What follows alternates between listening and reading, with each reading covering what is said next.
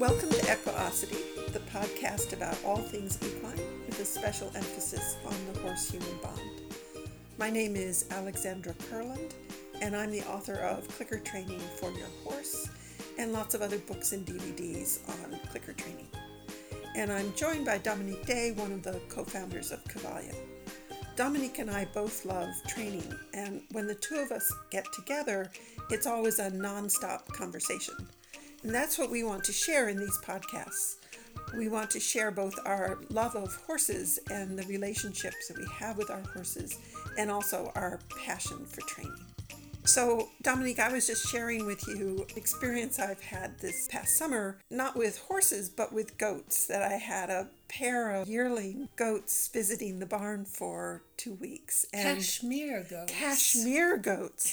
very elegant, very gorgeous goats. And when they first arrived, even though they've been handled a lot by children growing up, when they first arrived, they were really afraid. Mm-hmm. They were they were afraid of being handled, and rather than just go in and impose myself on them, which I could easily have done, they were little animals, so I could have made them do anything that I wanted, but I wanted to build a relationship with them.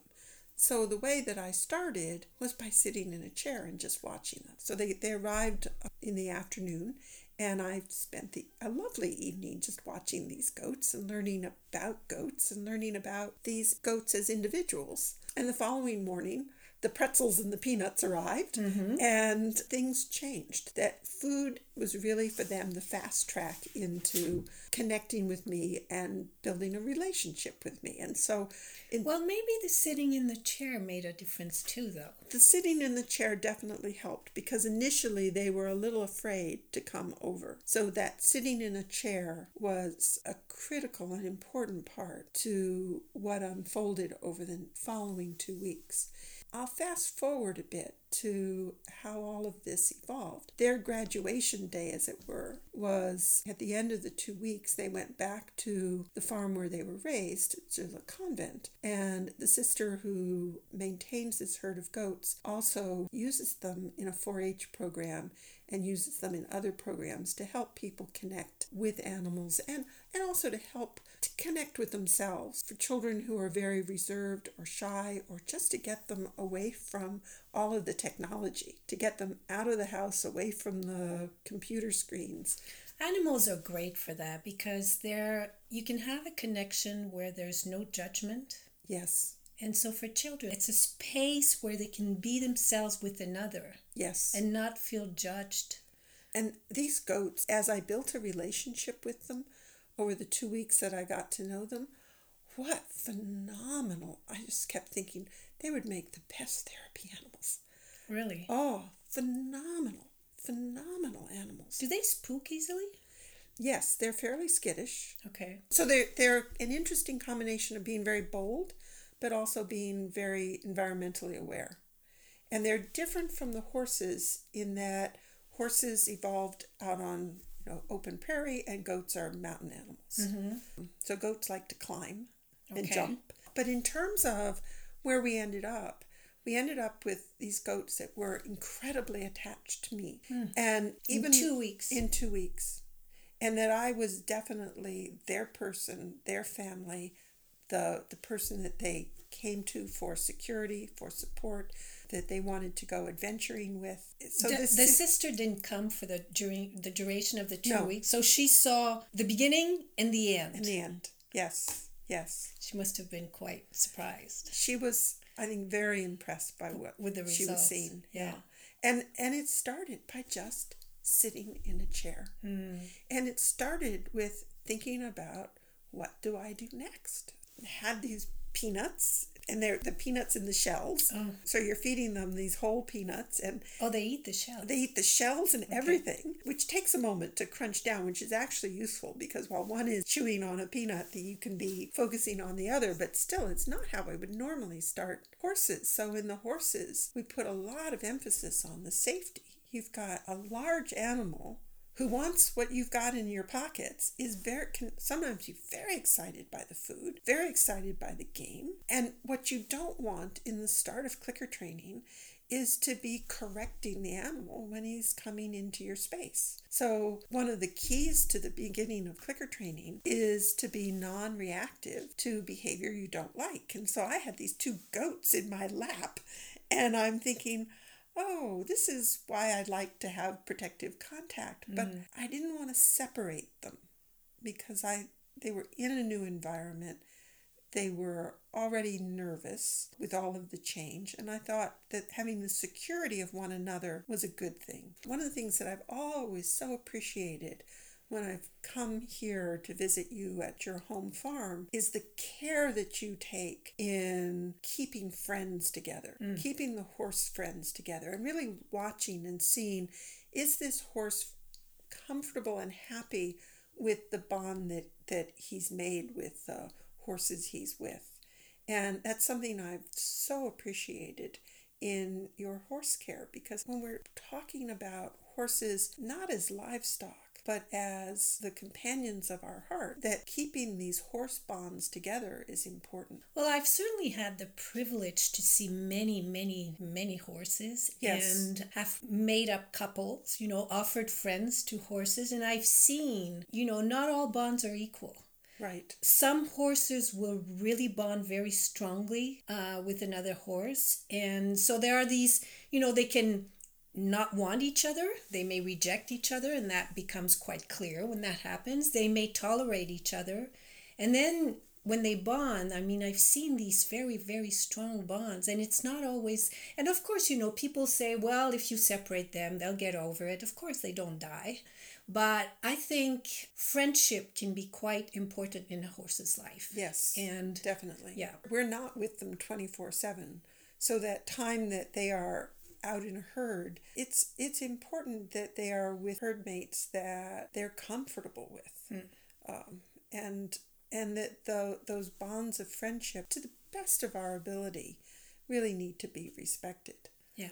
It's I think that's that's all part of training. But also that an animal learns that they can leave that friend for a little while and life doesn't fall apart. Mm-hmm. That's an important part of training as well. Yeah. So with these with these goats, I had them sort of in my lap wanting the pretzels, which is step number 1 of I have something that you want. Great. I have something that you will come over into my space and and interact with me because I have these pretzels. But now it's time to get up out of my chair and go have a think about what I want to do next. And it was really so informative how much of what I know with the horses and what we do with the horses really informed my training with the goats.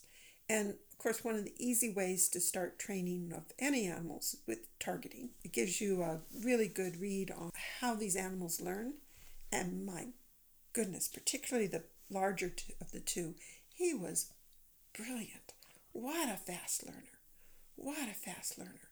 And so eager, so eager to engage and play and make connections and to, and to stay that step or two ahead of them was really the challenge because they were lightning fast mm. in their learning.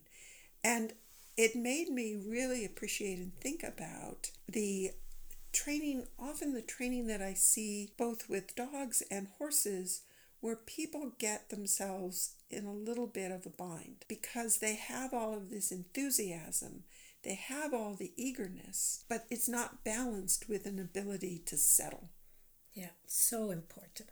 Yes. So important. I think that's if if one wants to do clicker training well, that's a concept that people really have to master because animals get very enthusiastic when they yes. are clicker trained. And so uh, we need to be really aware of what we're reinforcing and making sure that we're also reinforcing a lot of calm behaviors. Yes.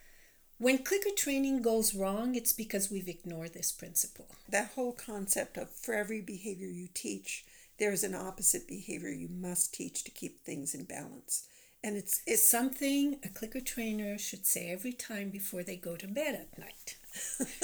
it's or one when, of the mantras. Right, or when they wake up, because yeah. that's when they can train. But that's right. Yes. But that's one of the mantras. For every behavior you teach, you should teach an opposite behavior to keep things, things in balance. And and that that balance is referring to so many things. Hmm. There's the physical balance, there's the I've spent all this time getting you to go that I forgot about getting you to stop. Hmm. There's the emotional balance.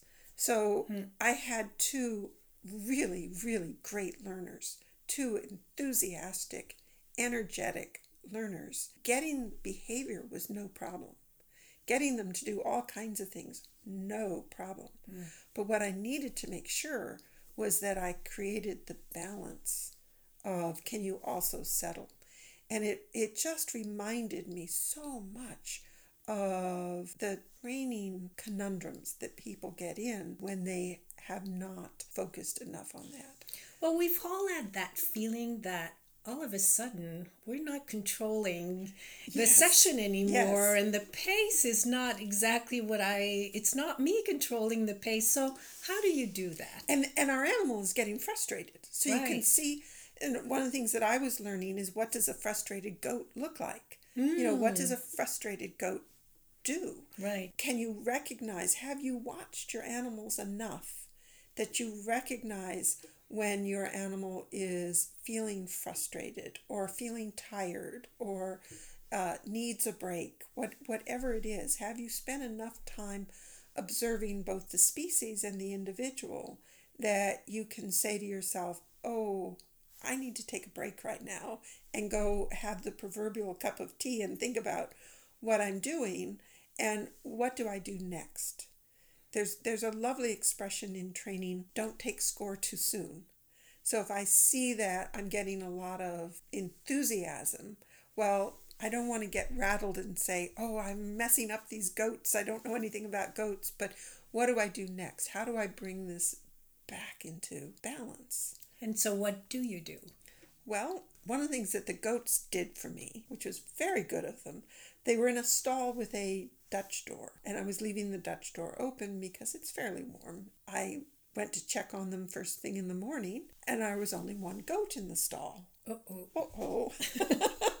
it's like, oh dear. And I could hear the other one bleeding outside. And it's like, oh no, what's, you know, what am I going to find when I look over the. And, and he was fine. He was, um, but he had jumped out over this very tall Dutch door. Was that the little one or the big The one? The big one. Okay. The little one stayed inside. Yeah. But he couldn't jump that high. well, or he chose not to. I mm. don't know. But it, what it showed me is they could be separated. without having a drama. without having a drama. So they solved that part of it for me that I could separate. So you could you could sep- train them separately now. Right, You right. knew that you could do that. Right. Okay. And so what I started to work on was teaching them to go onto platforms. Yeah. So on to mats. So with the horses we use mats a lot. Great calming device. Great calming device. So, you know, and with the horses, when we talk about mats, we're talking about doormat size pieces of plywood or rubber stall mat or carpet squares, anything that's a contrast with the surface that the animal is standing on. And of course, with the horses, there's usually an initial learning curve of it's okay to step on this strange surface. So, the initial part of teaching the mats, and the mats are one of the foundation behaviors that I teach. Some of the initial phase is can you approach this mat? Can you put your toe on this mat? And I will click and treat and click and treat and put you on a very high rate of reinforcement because your toe is is ever so slightly touching this mat and it's it's fine. So it's that building the confidence in the horse that they can step on a strange surface. And so, just for people who are not familiar with the mat, is the final behavior would be for a horse to stand square with his two front feet on the mat, Yes. on that plywood square. But it's even more than that. So a horse so initially the horses are concerned about the mat. Mm-hmm. And then once they realize that it's a place of high rates of reinforcement, that good things happen on the mat, then they're eager to get to the mat. So the mat is it's a phenomenal tool because it really teaches two sides of a coin of I have an animal that doesn't want to move forward to something that he's concerned about. So, can I build that relationship? Can I build that trust? Can I build that the rates of reinforcement? Can I can I design a lesson that where we're teaching the skills that the horse is going to need to land on the mat? So it's referred to as constructional training. Mm-hmm. So with the with the mats, if I want a horse to step onto a mat, I will often have him on a lead because the mats are a great way for a horse to learn about good rope handling skills. So for me as a handler to learn about rope handling and for me to introduce to the horse how to use the lead as a communication tool and that it's not a tool that is used for corrections mm-hmm. ever, but it is a communication tool. So I use the mats to teach the horse about this. But before we take the horse to the mat, we're asking, we're teaching the horse how to take a step forward, mm-hmm. a step back, and using that marker signal, the power of the marker signal, to have that precision as the horse starts to take a f- step forward, you have clicked and then you're reinforcing him. So that small one single step can you take? Can you take another single step? Can you take a step back?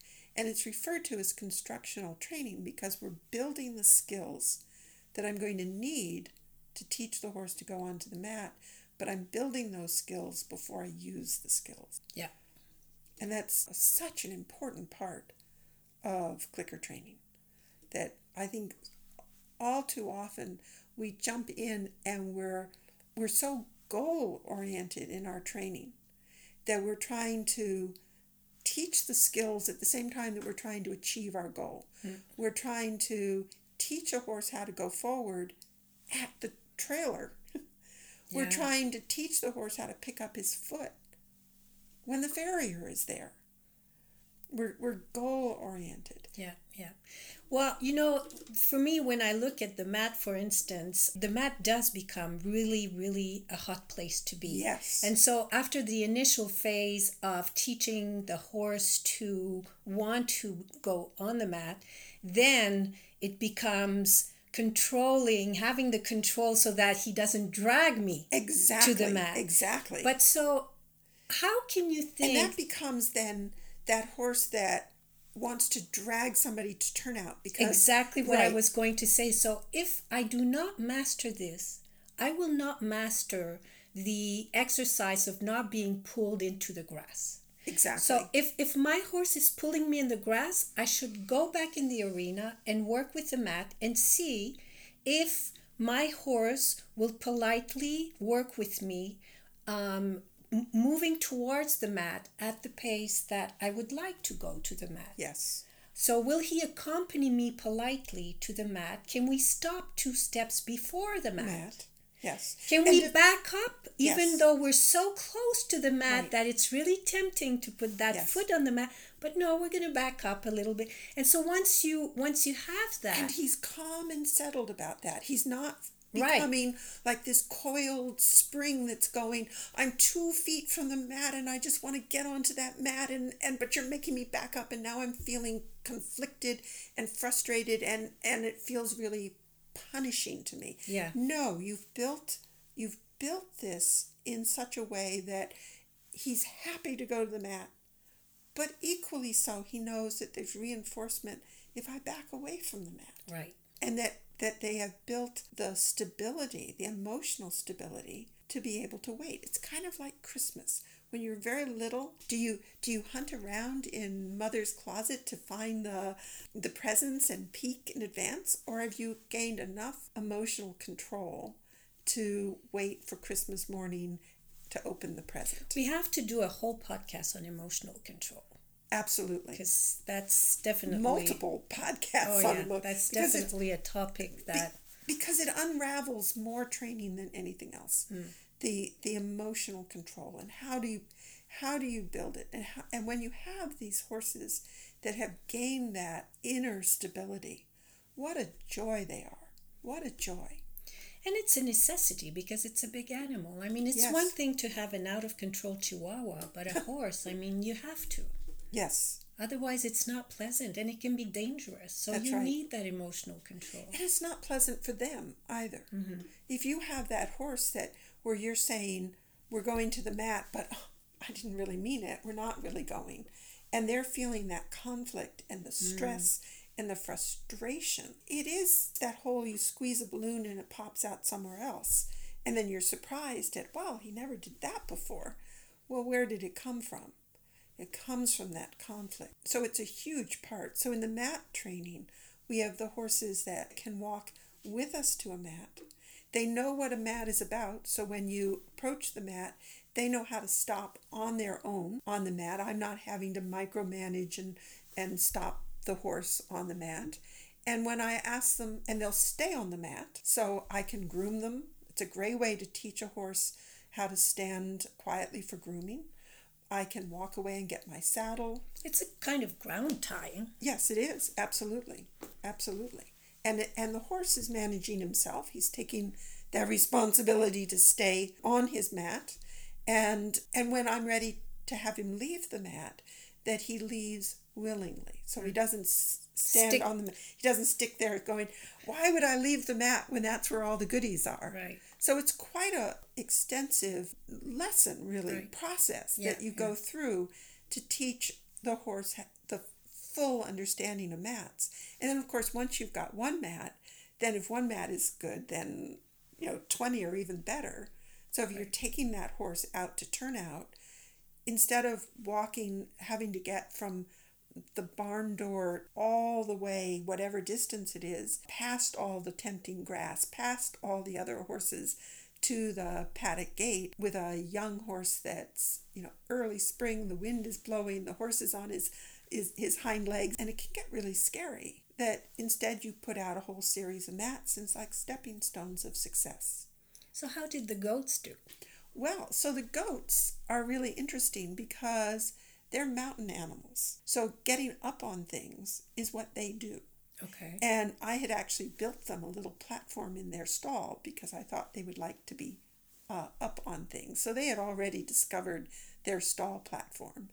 And I, I decided not to use mats because I wanted them to be aware that they were standing on something and that so I thought having them on a small platform. Okay. So where, an elevated an elevated mat. If a foot went off of the mat, they would be more aware mm-hmm. that they had fallen off of the mat. That the idea was to put their feet on the mat. Mm. So I had these small, lightweight platforms that I had made for the horses, and I started with those, and the goats went right on them. I mean, there's no there's no learning curve to it. Four feet or two feet? Four feet. Okay. Yeah. So they're they're within seconds. They're because four they feet. Can, can, I think they can stand on a pretty small right. area. Oh, they absolutely yeah, can. They can like they pull all them. They collect them their feet all together, and they can. Yes, and some of the pictures that if you go on the internet and you you do a Google search on mountain goats. Oh, if you're at all if you're at all sensitive about heights, you don't want to look at these pictures because you'll see these goats perched on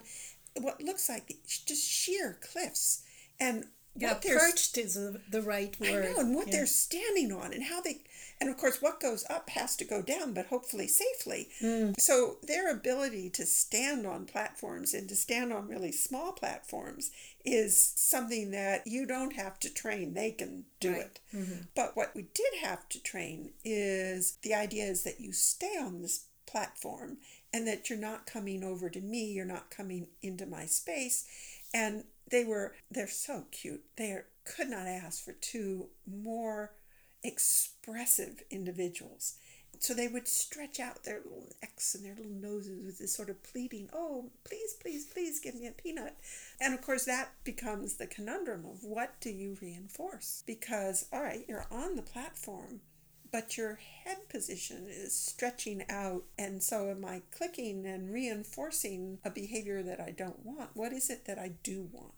Mm. One of the things that I started doing, and that again, that the horses taught me, is to use the food delivery to mm. my advantage. So there are all of these lessons from the horses that again and again were informing how do I want to proceed with these goats. Because we are dealing with a large animal, and because we are safety is such a big concern, that the way clicker training is structured around the horses creates a structure that I think is very transfer- transferable and very useful for other species, whether it's goats or dogs or giraffes. I have a friend who who uh, consults in the zoos with giraffe training, and she's told me time and time again how how much the horses the horse training has been used in the training of giraffes. So mm. you never know what species you're going to be working with. Well, I think with the horses, it's harder to get away with turning corners. Yes. What's the expression? Cutting corners. Cutting corners. Yes. Yeah. Yeah. I think yes. because it's a big animal, because it's spooky, because, you know, for the sensitivity of this animal, I mean, just food delivery.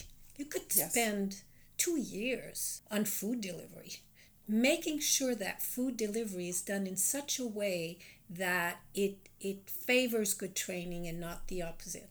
Yes. And you can use I mean we you it can be with all species food delivery is really important but i think with the horses we really need and that's one of the things about your foundation lessons that i find so important and in the beginning i remember when when i was watching and listening i thought oh Oh my god this is so much details i mean how much how much details do you need you know in order to do that right and as the years go by, I realize that each of those details that you've thought about everything, and they make a huge, huge difference. difference yes. A huge difference. So, and they've come from the horses. It's the horses that have shown me that these details are so critical. One of the early places that I re- that this was really driven home for me was when I was editing my very first DVD, and we had two horses who were brand new to clicker training. One was our stallion Sindri, who had just come from Iceland, so he was two weeks in the country, and the other was a Frisian mare. The owner of the Frisian mare, she was starting with the basic targeting with this horse, and her handling skills were very clumsy. Mm. She couldn't get her hand out of the treat pouch. Her timing was off. She was feeding in right next to her body. And I've always been so grateful to her that she allowed us to use this video because it has helped I don't know how many thousands of people mm. get started because you can really see how important it is to do a dress rehearsal, mm. to practice your skills before you go to the horse, and to really clean up and have good, consistent, tidy handling skills before you go to your learner. That you make your mistakes with another human yeah. or in front of the mirror so that when you're with your animal, things go smoothly and you're not inadvertently reinforcing behaviors you don't want. Yeah. And what, what this horse was doing was crowding and mugging. Now, the other horse was handled by another of my clients, and she very consistently, each and every time, put her hand out away from her body in the same place. And Sindri went over and got his treat and there was zero mugging, and there was never, he was never a mugger. Right. And he's a stallion. And one so of the important. things that now, I've seen you do too with food delivery, which I thought was pretty awesome, is that you use it to uh, favor good balance. Yes, yes. And that for me was wow. Yes. I mean, you can even do that, that with food that. delivery. So, meaning that when you feed your animal, you make sure that they are in a position in a well balanced position. That's right. That's, That's right. pretty awesome.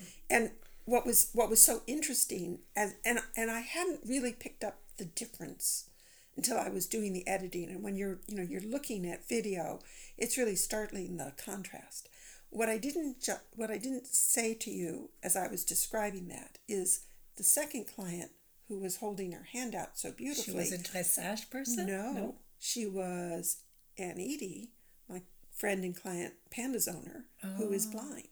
Oh. So the first person was doing something that's very normal for those of us who are sighted. Mm. She was following where the horse's nose was. Mm. So the horse's nose is getting lower and lower. She's feeding lower and lower. The horse's nose is coming into your space. You go where the, to where the nose is. That's what sighted people do. Ann can't do that. She can't see where the where Sindri's nose is. So she's saying, if you want the treat, it's over here. Come and get it. Mm. And the consistency was perfect. And the clarity was perfect. So it's feed where the perfect horse should be. Right. Which takes us to the balance. Yes. That when we feed where the perfect horse should be, the perfect horse should be in good balance. So if I if I want a horse under saddle to carry himself in good balance, to be up and not leaning on the forehand, then it makes so much sense to feed and and think of the thousands of times through the course of just a few days of clicker training you click and feed. And if you click and feed so the horse is falling on his nose that's what he's practicing. That's what his nervous system is learning. That's how his muscles are developing to hold him in this out of balance position. But if i click and feed so that he is in balance so he's over he's standing over his front end instead of leaning onto his forehand. If I click so that his neck, what I say to people is click so his neck looks pretty to you. Mm-hmm. And that can change. Your eye develops as you become more educated in a particular style of training or line of thinking about balance. Your eye will change and you can change where you feed.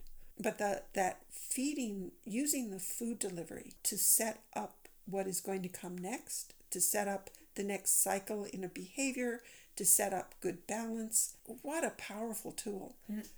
And I often think, what a disadvantage people who don't use, you know, who don't use food, what a disadvantage they have. And I know they don't think of it that way, but it's true. Well, it's just one more tool in our box, and it's a very powerful one. Yes. Yeah. Yes, absolutely. Absolutely. So with the goats, what I was doing is is is feeding them so that they're instead of stretching out towards me, they were moving back a little bit in a position that to me looked more relaxed, more settled. I had to be a little careful in that at times I was getting them so their necks were curling, and I didn't want to put them in the position that a goat would be in when it's budding. Oh, oh, yeah, that's true. Yeah, so there's this whole other. So they were so there. Were, they have horns, but were they cut? Or? No, no, they have horns. Oh, and uh, what kind of horns? Like they, they sort of curl back. So they these back. particular ones curl back, but the way and and you would see them interacting with one another. They did that. They oh yeah, they'll they ride they they stand up, mm. and then they charge and bang heads, which is normal goat behavior. But you don't want normal goat behavior directed at humans. They had to learn, just as our horses have to learn. You know, there are things that is perfectly okay for two horses to do to one another. Mm-hmm. That's not okay for a horse to do to a human. It's not okay for a horse to kick a human. No, but but we don't want to punish the horse. You should develop your eye though to see all the signs before it gets to that. So what you were saying is that before they they hit each other, they kind of lift up a little bit. And so as a trainer, you should not ignore all the previous signs right. before it gets to the full nor do I want to trigger that pathway where the end conclusion is I'm feeling frustrated, let me charge you. You know, these are all things that you want to be be aware of when you're training. And the mats were so helpful because the mats keep their feet in one spot. Mm-hmm. So it was really the mat work that was the door opener. So I had the targeting, but also the mat work, mm-hmm. and it's it was the mat work that really helped to to create that stability. And then the other thing that I did with them is every evening at the end of the day, I would take my chair in and sit with them again. Okay. So we started with sitting in a chair. And that didn't go away just because, well, now I can use, you know, I can use uh, peanuts to get you to come and talk to me. That didn't go away. So at the end of the day, I would go in and sit with them, and they now they were not afraid anymore. They would come over. And the question became, what do goats like? Do, do you like to be touched? Where do you like to be scratched? When I first started to, you know, sort of scratch them around their ears, they would stop eating, which was interesting. So they were at their hay. Mm. They would go into stillness, which I thought was interesting. Hmm. But they didn't show signs of, ooh, this feels good. You know, the way when, I, when you scratch a horse and they just, mm-hmm. their lips quiver and, and their necks arch and they kind of show you where all mm. the itchy spots are. Initially, I didn't get that. But each day that I did this, they started to show me those those little their eyes would get soft They started to relax under oh, your touch. Yeah, yeah. Mm. And that's really Would they where- eventually show you where they wanted to be Oh, scratched? yes. Okay. And they would. Do they groom each other? I didn't see that. No. I didn't see the social grooming that you see in the horses, but they definitely They oh, like they being like being scratched. scratched.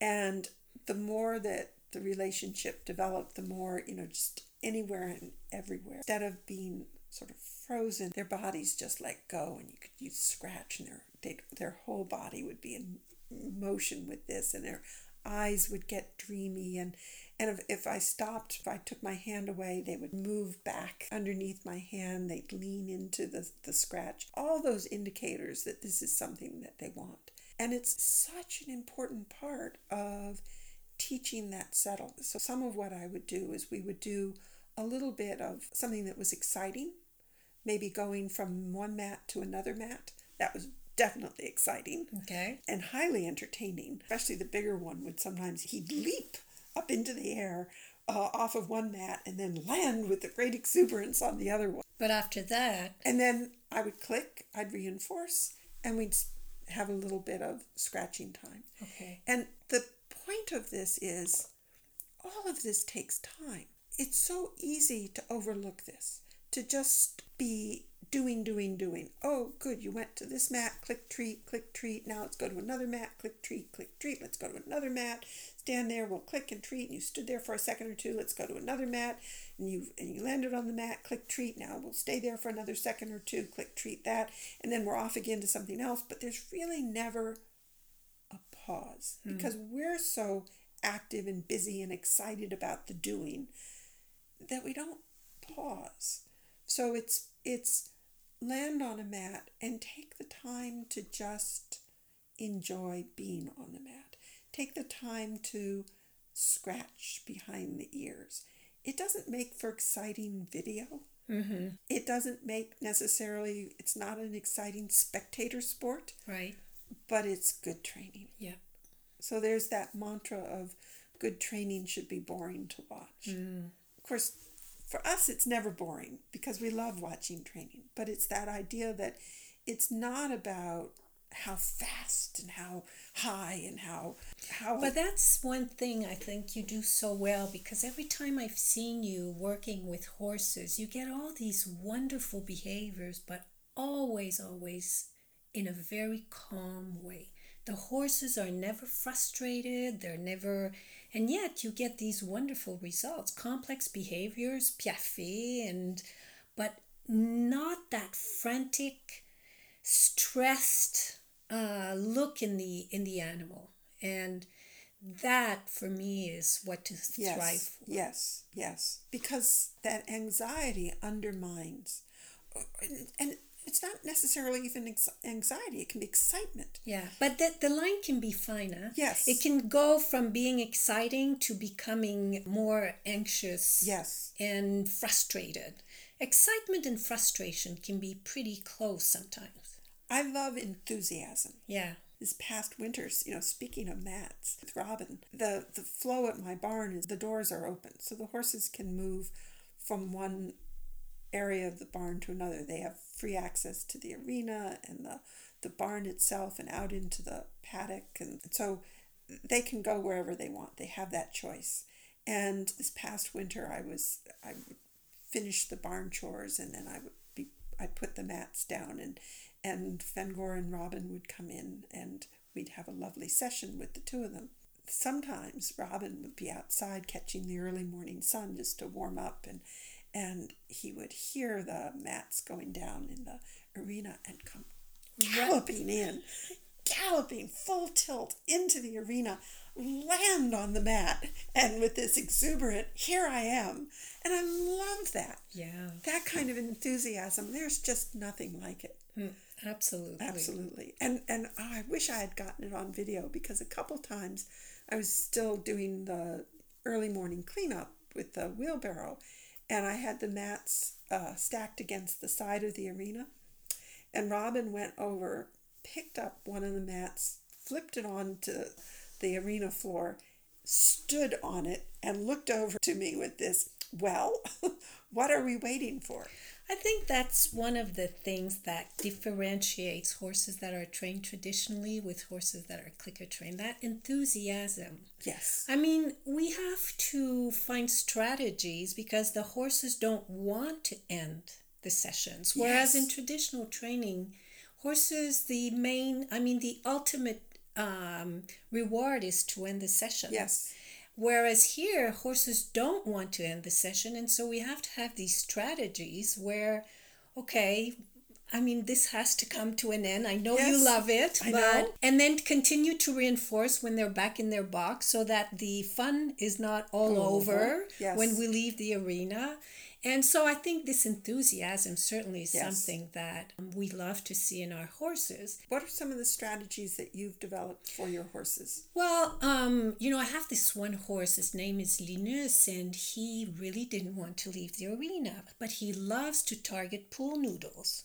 So what we would do is we would play pool noodles from the arena back to the um, to the box, and in the box we would still play a little bit. So that it wasn't for sure. I know when we leave the arena, I'm going to be back in my box in 20 Yes. seconds, and then you will leave me, and that will be the end of the of the play t- today. Today. So we would continue to play in the box so that leaving the arena was not the end of the you know, the time together. Right. That's one strategy. Right. Right. Yeah. So I think this would be a good time to say perhaps we should take a small break Yeah. and Because I, we'll- I still have a lot of questions for the Ah. next the next time. Because I want to know if the goat met the horses, but that will be for next time. Oh, okay. Okay. Very good. So we will say goodbye for now and pick up goat sagas and horse sagas later. This was already a pretty long podcast, so we decided to stop there for now. But that wasn't the end of our conversation. In our next podcast, we'll continue on with the discussion that is very relevant to endings. We're going to be looking at the care and attention that needs to be given to how you end training sessions with your learners. We will also talk about arranging the environment for success and the importance of splitting your training into small, achievable steps, thin slicing as we often call it. I will also talk about my little Shetland dog whose name is Canel. I hope you'll join us for that podcast. To make sure you don't miss a single episode, visit the equiosity.com website and subscribe to the members section. When you do, you will automatically receive an email announcement of our next podcast and you will gain access to our members' library. Yes, and one of the things you'll find waiting for you on the library shelf is an article from my blog we think you'll enjoy. It relates very much to what we've been talking about in today's podcast. It's called Taproot Behaviors. This article will give you some examples of how to build emotional control, which we talked a lot about today. As a part of this process, the article will introduce the concept that one behavior can reinforce another behavior. I have to tell you, this article triggered a lot of questions for me about conditioned reinforcers. I must have written at least five emails to Alex about it, and the conversation is far from over. I'm sure we will be talking about this again in the future, so make sure you subscribe and read it. When you subscribe to the members section, you will get the article.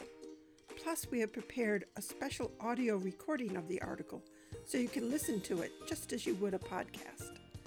We hope you will enjoy the audio article, and we look forward to sharing our next podcast with you. Before we leave, we also encourage you to subscribe to our podcast on iTunes and leave us a comment.